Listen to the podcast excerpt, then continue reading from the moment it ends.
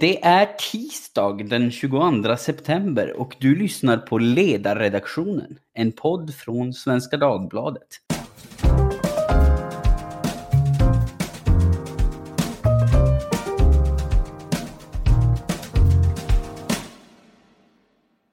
Jag heter Jesper Sandström och idag ska vi prata om det här med att pandemin har jagat iväg många av oss bort från kontoren och hem, där vi nu sitter i avskildhet och har våra möten på distans. Och vissa tycker att det här är alldeles fruktansvärt. De saknar den sociala samvaron och atmosfären som uppstår tillsammans med andra. De känner sig mindre kreativa, mindre engagerade och längtar nästan paniskt tillbaka till fikarasterna, småpratet och morgonmötena. Men andra, som jag själv och min ännu mer introverta bättre hälft och många med oss, andas ut i det här nya normalläget. Man får vara i fred, man får fokusera på att utföra sitt arbete utan att bli avbruten av andras artighetsfraser, plötsliga ljud, tillrop och utrop. Man behöver inte fara runt som en skollad råtta för att hitta någonstans och kunna föra samtal i avskildhet om man behöver det. Och det är inte bara jag som funderar på det här.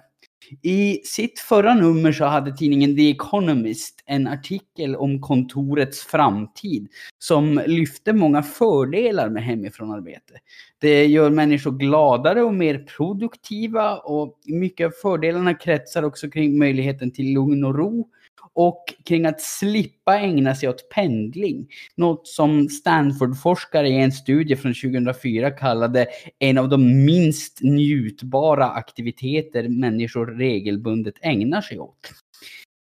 Men eh, allt är inte frid och fröjd. Det finns företag som har testat storskaligt distansarbete förut, men valt att gå tillbaka till kontorsförlagt arbete. Yahoo är ett exempel där det fastslogs i läckt internkommunikation att några av de bästa besluten och insikterna uppstår i diskussioner i korridorer och fikarum, möten med nya människor och spontana sammankomster med kollegor. Så hur är det egentligen? Är våra kontor förändrade för allt framtid eller kommer allt att bli som förut så fort pandemin är över? Och om distansarbetet nu ökar, vad kan chefer, HR-personer och organisationer då göra för att det ska fungera så bra som möjligt? Ja, med mig för att reda ut det här så har jag Linus Jonkman, flitigt anlitad föreläsare, författare och organisationsutvecklare som jobbat med HR-frågor och skrivit ett par böcker om just introversion. Samt Stefan Söderfjell, doktor i psykologi vid Umeå universitet och verksam vid Evidensum som jobbar med att få ut mer forskningsbaserad psykologi och metodik i arbetslivet. Även han föreläser i frågor om vad som får organisationer att fungera. Och ja, Linus, om vi börjar med dig. Din bok Introvert, den tysta revolutionen, som kom 2014, har ju en eh, i dagsläget nästan kuslig öppningsrubrik. Den introverta våren är här. Och du menar, kan man väl kortfattat säga, att trenden sedan 1960-talet har gått mot ökad extraversion, men att vi nu börjar se en vändning. Eh, kan du berätta lite om det, vad som händer och varför? Och tror du att den här utvecklingen påverkas eller ändrar karaktär av att vi nu till följd av pandemin fick en bokstavligt talat introvert vår? Oh, det är en stor öppen fråga det här. Ja. Mm, jag, jag tänker ju som någon sa att eh, det som har varit min livsstil kallades plötsligt för karantän. Och eh, ja.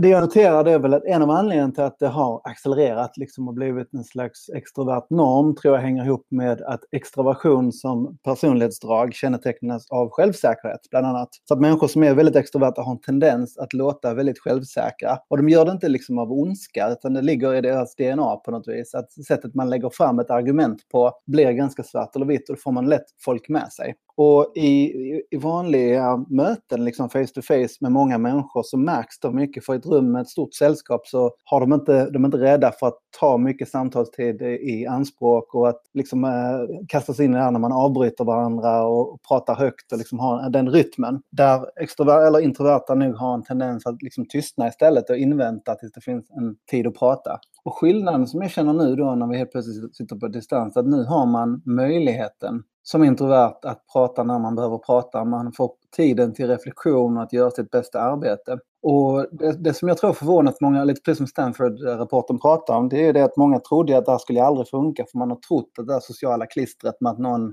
går runt och pratar igång sin arbetsdag på morgonen med en kaffekopp, liksom, att det skulle vara det naturliga som håller samman en organisation. Men det är ju andra saker bakom. Just fallet med Yahoo som du, eh, som du nämner, det är att Yahoo var ju kända för att ha en dålig, eh, ganska dålig företagskultur dessutom. Så att har man en dålig företagskultur och dessutom skickar folk på distans, då kommer ju folk att försöka göra så lite som de kommer undan med. Men tvärtom tvärtom då. Har, har, du redan från början ett gediget engagemang och människor som trivs och du skickar iväg dem på distans, är det oftast tvärtom. Har, har varit min erfarenhet. Ja, så, att, så det kanske var så att det var liksom lite eh, falsk eh, liksom, korrelation betyder inte kausalitet, utan Yahoos problem med distansarbete kan ha berott på helt andra saker än själva distansarbetet menar du?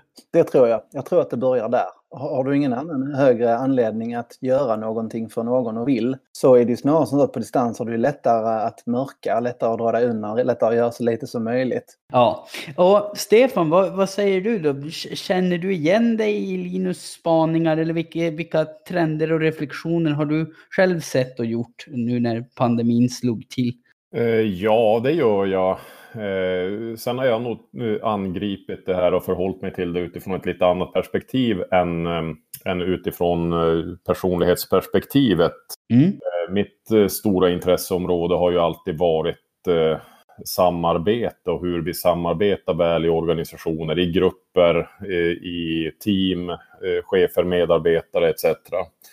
Eh, en av de insikter som jag har gjort genom åren och som sammanfattades väldigt väl av eh, Mats Tyrstrup vid Handelshögskolan i Stockholm när jag lyssnade på honom vid ett tillfälle, det var att eh, om vi inte behöver samarbeta så ska vi inte göra det. Eh, och Eh, Eh, jag, jag, kan tycka att det finns en romantisering kring hela det här eh, samarbetsbegreppet eh, som gör att vi ibland sitter och buntar samman människor och försöker samarbeta kring sånt som inte lämpar sig för samarbete. Vilket renderar ändlösa möten där majoriteten sitter och väntar på att få gå därifrån och kanske till och med ägnar sig åt annat mer produktivt arbete under mötets tid. Eh, och eh, jag tror att det den här pandemin då har fört med sig, eh, som kan vara av godo, är att Eh, vi inte sitter och försöker samarbeta kring sånt som vi inte behöver samarbeta kring. Och när vi väl möts då i digitala forum eller i viss utsträckning i IRL så förhoppningsvis så är vi lite mer nogräknade med vad vi försöker samarbeta kring. Eh, så det är väl den ena. Den andra aspekten på det där det är att när vi väl behöver samarbeta, framförallt om, om samarbetet kräver någon form av Eh, Eh, känslomässig eh, processhantering eh, så, så visar forskningen, den som, som just nu produceras i en stridström som en följd av, av den här pandemin, det är att det är svårare att forma tillitsfulla, trygga relationer när vi möts på distans. Och så, så där har vi väl då möjligen baksidan på, på det här med att jobba distansbaserat. Att vissa saker kommer sannolikt alltid att vinna på att vi får ses och kan ta varandra i hand och titta varandra i ögonen och, och snappa upp varandras ansiktsuttryck och mimik och kroppsspråk och tonlägen på ett mer precis sätt än vad vi gör just nu. Så att jag ser det som ett tveeggat svärd. Ja, jag förstår. Eh, och eh, jag menar, så, så är det väl såklart. Det, det mesta är ju sällan svartvitt, utan, utan det finns ju för och nackdelar med det allra mesta. Men, men om, om vi återkommer till det jag sa här i introt, att, att vi ska försöka bena i. Att om det nu är så att distans och hemifrånarbete Eh, ökar även på lite längre sikt, finns det något särskilt som chefer och HR-personer och organisationer kan göra för att det då ska funka så bra som möjligt, även om det inte är alltid optimalt. Vad säger du om det, Stefan? Eh, ja, det tror jag absolut. Och vi har väl antagligen eh, bara börjat skrapa på ytan ännu. Det här tvingar ju fram praktiska rutiner och, och metoder för hur vi ska kunna jobba på distans. Eh, och... Mm, men den, den, forskning som har kommit hittills, alltså, sä, säger den någonting om vad man skulle kunna göra eller är den, är den mest ännu liksom spekulativ? Och... Ja, jag skulle säga att den har inte uppnått tillräckligt kritisk massa för att kunna ge några säkra direktiv. Men, men eh, den är väl spekulativ och och just nu så naturligtvis av, av nämnda anledning så exploderar ju forskning på Eh, på allt som har med digitalt eh, samarbete att göra. Så att jag kan tänka mig att vi kommer se en stridström av mer robusta evidensbaserade rekommendationer eh, kring hur vi ska samarbeta på distans. Mm. Men, men fram till dags dato tror jag man får gå ganska mycket på, på människors erfarenheter av att göra det här. Och ja. jag, jag, tror att det, det, finns mycket att hämta bara genom att, att, googla runt lite grann i sociala medier. Jag läste en bok för något år sedan som heter Team of Teams eh, som eh, författades av en amerikansk eh, överbefälhavare under perioden efter 11 september när man jagade efter al-Qaida-terrorister och behövde hitta tillvägagångssätt att möta en, en fram till dags dato helt, Eh, helt okänd motståndare som man inte tidigare hade träffat på. Eh, och eh, en väldigt intressant bok, men i vilket fall då så var en utmaning att nå ut med samma budskap till alla, alla militärer som var utspridda då i och runt omkring Irak. Eh, ute i öknen och på, ute på olika eh, platser. Eh, och eh, en metodik som man då nyttjade det var att man en gång varje morgon så, så gick den här eh, befälhavaren Stanley McChrystal ut via någon form av prematurversion av de video videokonferenssystem som vi idag har som vardags, vardagsredskap. Och hade en, en kortare genomgång med samtliga tusentals medarbetare som fick samma budskap i realtid varje morgon under kanske 10-15 minuter. Ja. Och det här är någonting som, som pandemin och de digitala hjälpmedlen har fört med sig som jag tror att man inte riktigt har börjat nyttja än. Eh, det, det är vad jag märker när jag träffar chefer. Det är det här att man faktiskt kan samla alla medarbetare väldigt, väldigt enkelt och nå ut med budskap i realtid till samtliga medarbetare vid ett och samma tillfälle. Mm. Mm. Eh, och medarbetarna kan vara utspridda precis överallt. Och det, det är en sån här praktisk grej som jag tror att man skulle kunna vinna väldigt, väldigt mycket på. Och därmed kanske också kapa en hel del mötestid. Ja, ja jag förstår. Uh, vad säger du Linus? Tror, tror du att det finns något särskilt som, som företag och chefer och HR-människor kan göra för att få saker att fungera så bra som möjligt? Jag vet, precis som Stefan säger så är det ett nytt fenomen just det här som ingen kunde förutsäga och därför är forskningen som det är. Mm. Men jag, tog mig, jag gjorde nöjet att kolla lite parallellt på långdistansrelationer mellan människor, alltså romantiska relationer, bara för att se eh, lite om det fanns några samband. Och, och då var det en rätt lustig grej apropå det här och det var det att om man har långdistansrelationer, om man har kommunikation via video och istället för bara text och tal, så brukar det innebära att man har en bättre relation. Mm -hmm. Och något som jag då empiriskt har mött när jag pratat med olika företag gällande andra frågor, det är att i de företagen där de har en stark företagskultur, eller säger sig ha det i alla fall, och att de har kommit långt. Eh, så när man pratar med dem så är det nästan alltid default att alla har sina kameror påslagna. Men i de organisationerna där de har sagt att de har vissa problem och saker de vill ha hjälp med, så är det nästan alltid standard att alla har sina webbkameror avslagna när man kör möten med dem. Helt empiriskt.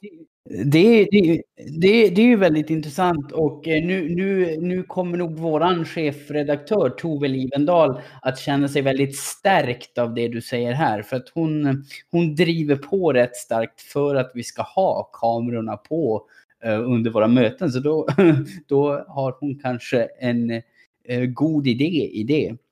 Vad kul att höra.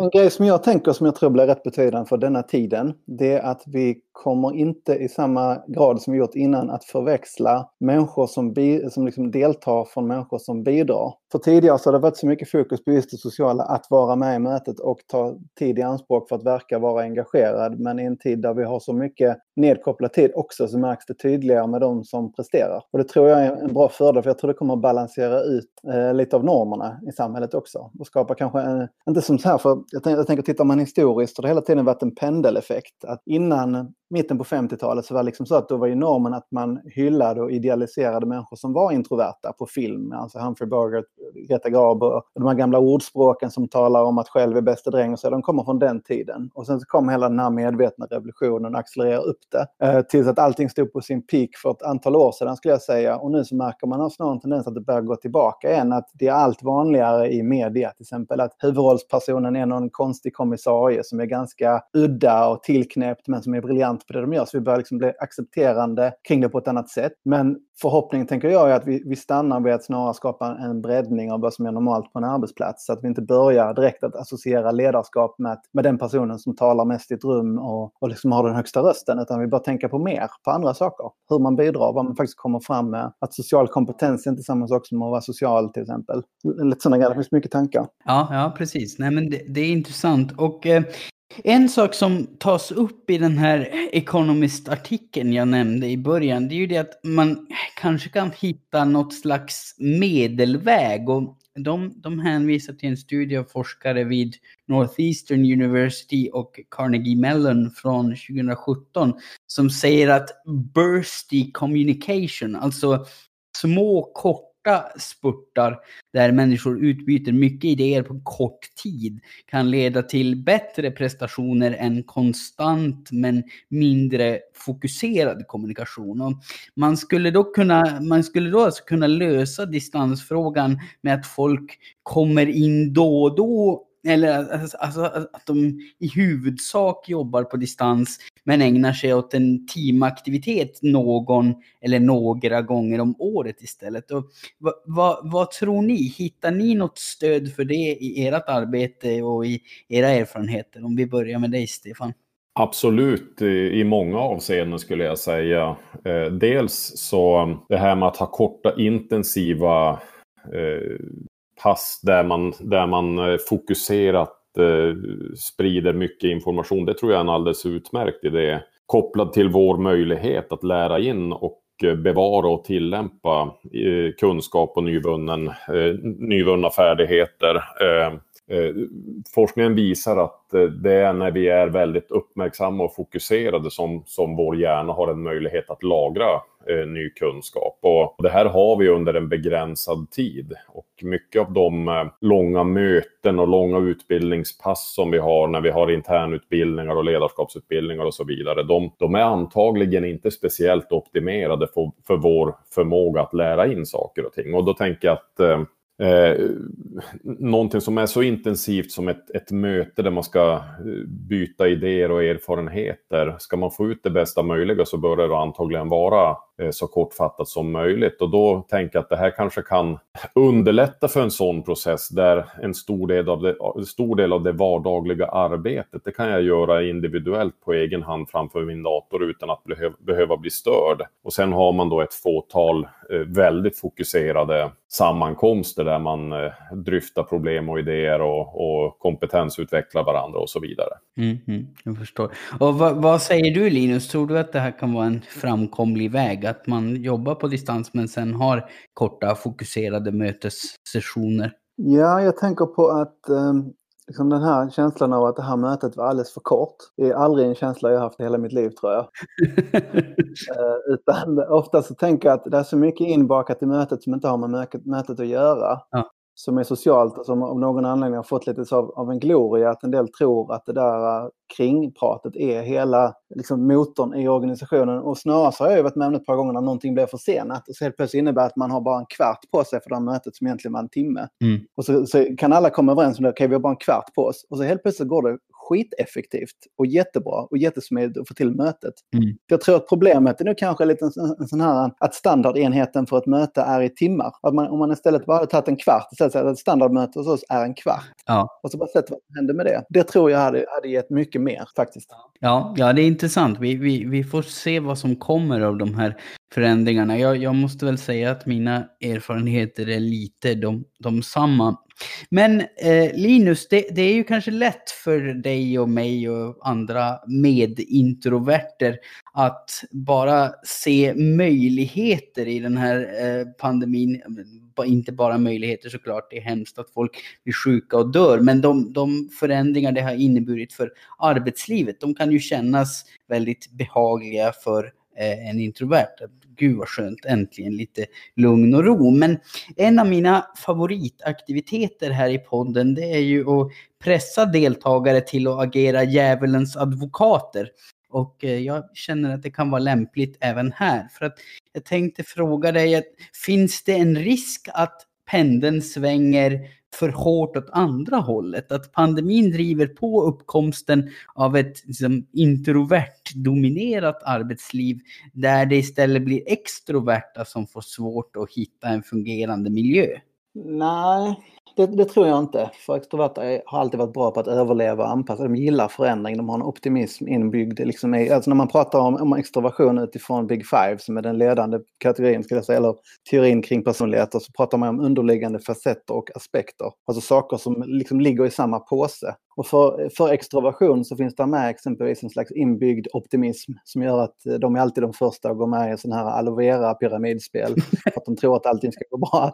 Eh, så att, av den anledningen så gillar de förändringar och de kommer nog alltid att landa med fötterna före. Jag tror inte det är problemet. Däremot så vet jag också att det finns ett annat personlighetsdrag som i kombination med introversion kan vara väldigt negativt i det här. Och det är neuroticism. Neuroticism alltså kan man förenklat att säga att det är hur, hur starkt och hur, hur starkt vi känner livets mörka känslor. Ja. Så en, en, person som är både introvert och en hög neuroticism just nu är antagligen jävligt orolig och ser coronavirus precis överallt och tror att just han kommer att dö. Och just den personen är alltid den som tror att, att man får ring, ringorm i sushin. Liksom. Det, det är en person som har en inbyggd benägenhet att se faror och risker överallt. Ja. Och är man då dessutom introvert så delar du inte riktigt de här med dig. Och då är du en av de första personerna att gå under av stress. Mm. Så att introversion i sig, precis som extroversion, är styrkor, men det är lite beroende på kontext. Ja, precis. Så att det är inte bara frid och fröjd för introverter just nu, utan det, det finns även de som, som lider i, i den situation vi befinner oss i. Exakt. Och, och jag är inte orolig för extroverta, för att eh, extroverta har en tendens... För extraverta vill jag vara tydlig med att säga, inte extroverta, för det är ett gammalt stavfel. Ja, det har du helt rätt i. Mm. Nej, de, de har en tendens att överleva. De är grymma på det. Ja, ja. Och, och, och, vad säger du Stefan? Tror du att det finns någon risk att, att liksom det introverta börjar dominera? Eller tror du som Linus att nej men eh, extroverta landar alltid på, på fötterna ändå? Så det är, inget, det är inget att bekymra sig för. Ja, det tror jag absolut. Eh, alltså extraversion misstas ju många gånger för att det bara handlar om eh, social interaktion och en hög grad av social interaktion. Alltså vad extraversion egentligen bottnar i är ju eh, någon form av hög aktivitetsnivå, en hög eh, strävan efter stimulans. Och sociala relationer är ju egentligen bara ett medel för att tillgodose den strävan. Och kan man inte få det i, i arbetsrelaterade aktiviteter så kan du inhämta det där på fritiden via eh, att du ägnar dig åt eh, utmanande, eh, svåra aktiviteter och så vidare. Spännande, eh, sensation seeking aktiviteter. Ja. Och eh, det gör att det behöver man nog inte oro, oroa sig för att, att de kommer att eh, fara illa i det här. Ja, nej, men det är klart att eh, som extrovert, eh, i och med att du har det här större, eh, större vad ska man säga, behovet av eh, stimulans eh, påslaget hela tiden så kan det upplevas lite mer torftigt. Sen, sen kan man med all säkerhet tillgodose det via andra typer av aktiviteter eh, utanför arbetet. Men just arbetsuppgiften som sådan kan ju möjligen upplevas lite mindre stimulerande om du har en hög grad av extraversion. Eh, Medan den som har en hög grad av introversion eh, eh, möjligen upplever det som ett mindre eh, avsteg från det normala att, att börja jobba hemifrån eh, där du inte har samma intensiva sociala interaktion eh, när man jobbar eh, individuellt hemifrån och via digitala kanaler. Nej, nej precis. Och Linus, du ville inflika någonting här. Nej, jag tänkte bara säga att det är det som är så intressant, precis som Stefan säger, med det här draget, att man har ändå funnit en slags hormoniell tröskel som ligger till grund för den. Och förstår man den så är det också lättare att, att, att förstå varför de här dragen tar sig de här uttrycken. Och då brukar man ju säga som så att om din dopamintolerans är hög, ju högre ner desto mer extrovert är det, ju lägre ner desto mer introvert blir du. Och det är lite som är grejen, att, att, som man säger, att extroverter har lätt för att vara lyckliga, de har lättare för att finna glädje och optimism i saker. Men de har också lättare för att ha långtråkigt. Så grejen med att vara introvert, alltså det som är uppsidan, det är att du har i princip aldrig långtråkigt. Alltså, du har ju en, en nivå av aktivitet i hjärnan som gör att du tycker att det alltid händer tillräckligt mycket. Och det är nu därför det, det är så lätt att konvertera till det här remote-arbetandet. För du tycker att tillräckligt mycket händer. Och det, det finns det också en del studier på till exempel med kontorister. Så du ser att människor som är extroverta byter jobb mycket oftare. För att så fort det blir monotont så liksom då börjar de, då blir de riktigt uttråkade. Så det, det är därför som skumdisk och sådana aktiviteter aktiviteter uppfinns av extroverta människor. Det är ett sätt att driva upp dopaminet till max. Liksom. ja, ja, jag förstår. Men alltså, ni som ändå, det, det som man väl får säga förenar er, det är ju att ni lite grann jobbar med att få organisationer att funka så bra som möjligt. Och om ni skulle sammanfatta kort då, alltså vad, vad, kan man, vad kan man göra i en organisation för att liksom både de människor som nu njuter av det ökade distansarbetet och de som in, kanske inte gör det, för att de ska komma till sin fulla rätt liksom i framtiden och fungera så bra som möjligt i organisationen. Finns det något särskilt, någon enskild grej man ska tänka på framför allt? Om, om vi börjar med dig Stefan. Eh, den enskilda grejen det är väl i sådana fall att verkligen bottna i insikten att vi är olika och att vi har olika behov och intressen och att försöka ta reda på vad var och en mår bäst utav och trivs bäst utav och hur var och en presterar bäst. Sen är det ju så att per definition att verka i en organisation innebär ju att man är tvungen att förlika sig med vissa saker som man inte kan påverka eller förändra.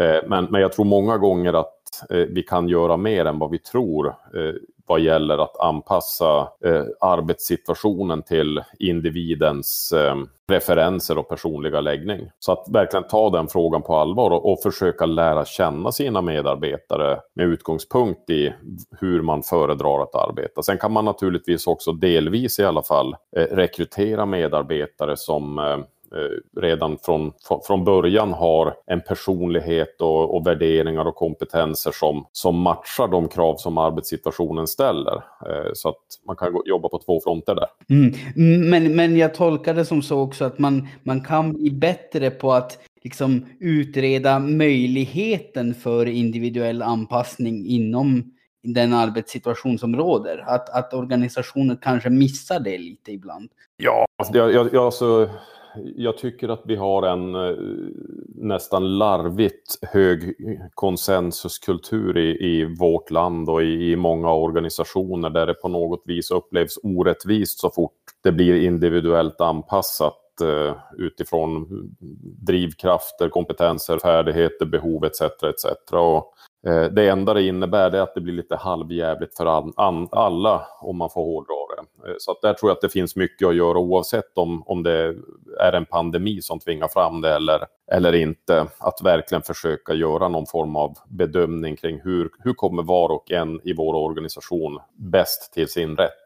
Ja, ja precis. Och vad, vad, säger du Linus? Har du samma svar på den frågan? Eller? Ja, jag tänker att det bästa sättet att förhålla sig till personlighetsdrag det är att glömma bort att man kan få personlighetsdrag. Så till exempel när man tillsätter chefer så tar de inte utifrån hur mycket de gillar att prata utan tar de istället ut efter välj människor som tar ett väldigt stort ansvar för situationen i sig. För de människorna kommer att göra ett bra ledarskap. Och när man är ledare så är ju en del av den dialogen med medarbetare och, och liksom få en känsla för hur mycket kontakt vill du ha? Liksom, hur, hur, ofta vill du att vi har en diskussion om vi nu kör remote? För du, du kommer garanterat ha människor som säger att de vill höra av dig varje dag. Du har de som kanske mår bra med att man liksom avslutar varje vecka med att summera vad man har gjort och så räcker det liksom för dem. Så att folk har väldigt olika balans för när man tycker att man får tillräckligt mycket social stimulans.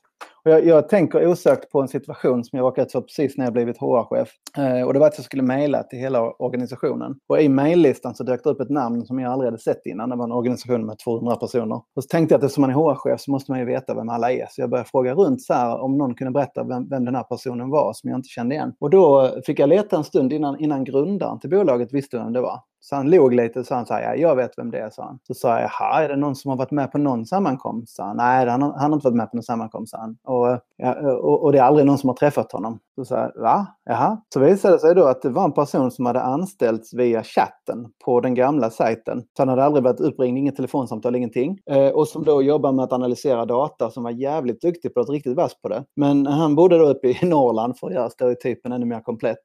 Eh, där. Och eh, han hade erkänt att han hade social fobi. Så han träffade aldrig någon. Men han kände ändå en väldig samhörighet med bolaget. Så att när de hade sådana stegräknartävlingar, då skickade han GPS-data från hur han hade vandrat dem runt i, sk i skogen där kring sitt hus. Och så, här, så han kände ändå en väldig eh, patriotism på bolaget. Och för mig så kände jag att det var ett extremt exempel, men det är ändå ett exempel på när man kan ge folk den psykologiska tryggheten att man kan känna att man kan vara sig själv i den här organisationen oavsett hur högljudd eller hur tystlåten du är. Så ja. ja, som jag får komma med ett tips så skulle det vara att göra en OK-to-lista för alla sina medarbetare. Där man kan tydligt låta medarbetare brodera ut och komma med åsikter om vad som alltid ska vara okej okay på en arbetsplats. För då kan man ha sådana grejer att det är okej okay med att sitta med hörlurar på en hel dag. Och det är också helt okej okay att vara jättehögljudd och prata med alla en hel dag. Eh, så, så får man en känsla av acceptans. För jag håller med Stefan, det handlar om att bredda. Att alla ska få plats.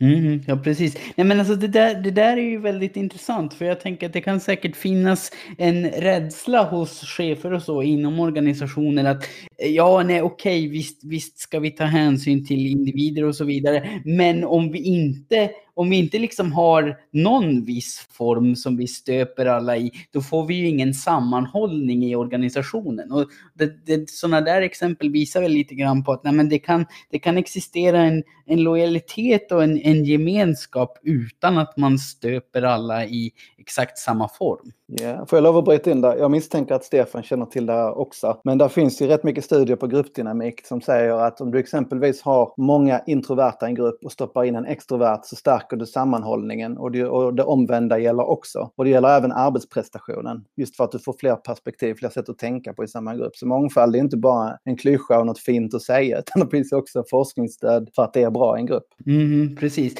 Och där får man väl då fundera på vad som faktiskt utgör mångfald. För jag menar, jag, jag är väl ett typiskt sånt där mångfaldsalibi bara för att jag sitter i rullstol. Men det är ju inte säkert att det perspektivet är så bidragande till mångfald om man sätter mig då med en hoper norrländska introverter eh, som tänker likadant i övrigt. Så det, det, är väl, eh, det är väl en reflektion att skicka med folk också och fundera på vad, vad som faktiskt utgör perspektivmångfald. Det kanske inte är hudfärg eller kön eller funktionshinder. Men, men, det är en separat fråga. Det blir säkert någon ledartext om inom kort.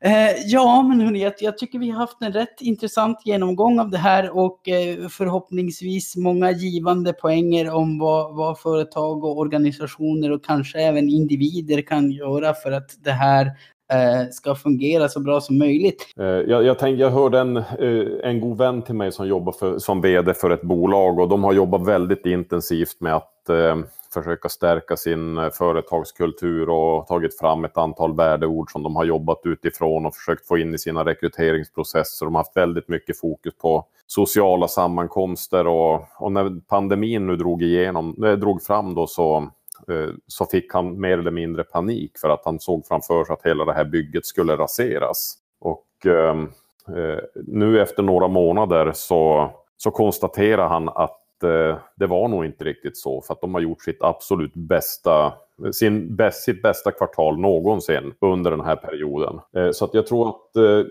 någon form av insikt man behöver göra det är att ibland när vi ställs inför en, eh, en helt oväntad situation så, så först då tvingar vi fram eh, ansvarstagande och beteendemönster som vi kanske aldrig annars hade lyckats locka fram. Oavsett hur mycket vi pratar om fina värderingar och liknande så är det först när det ställs på sin spets som det kommer fram. Och vem vet vart det här landar i slutändan.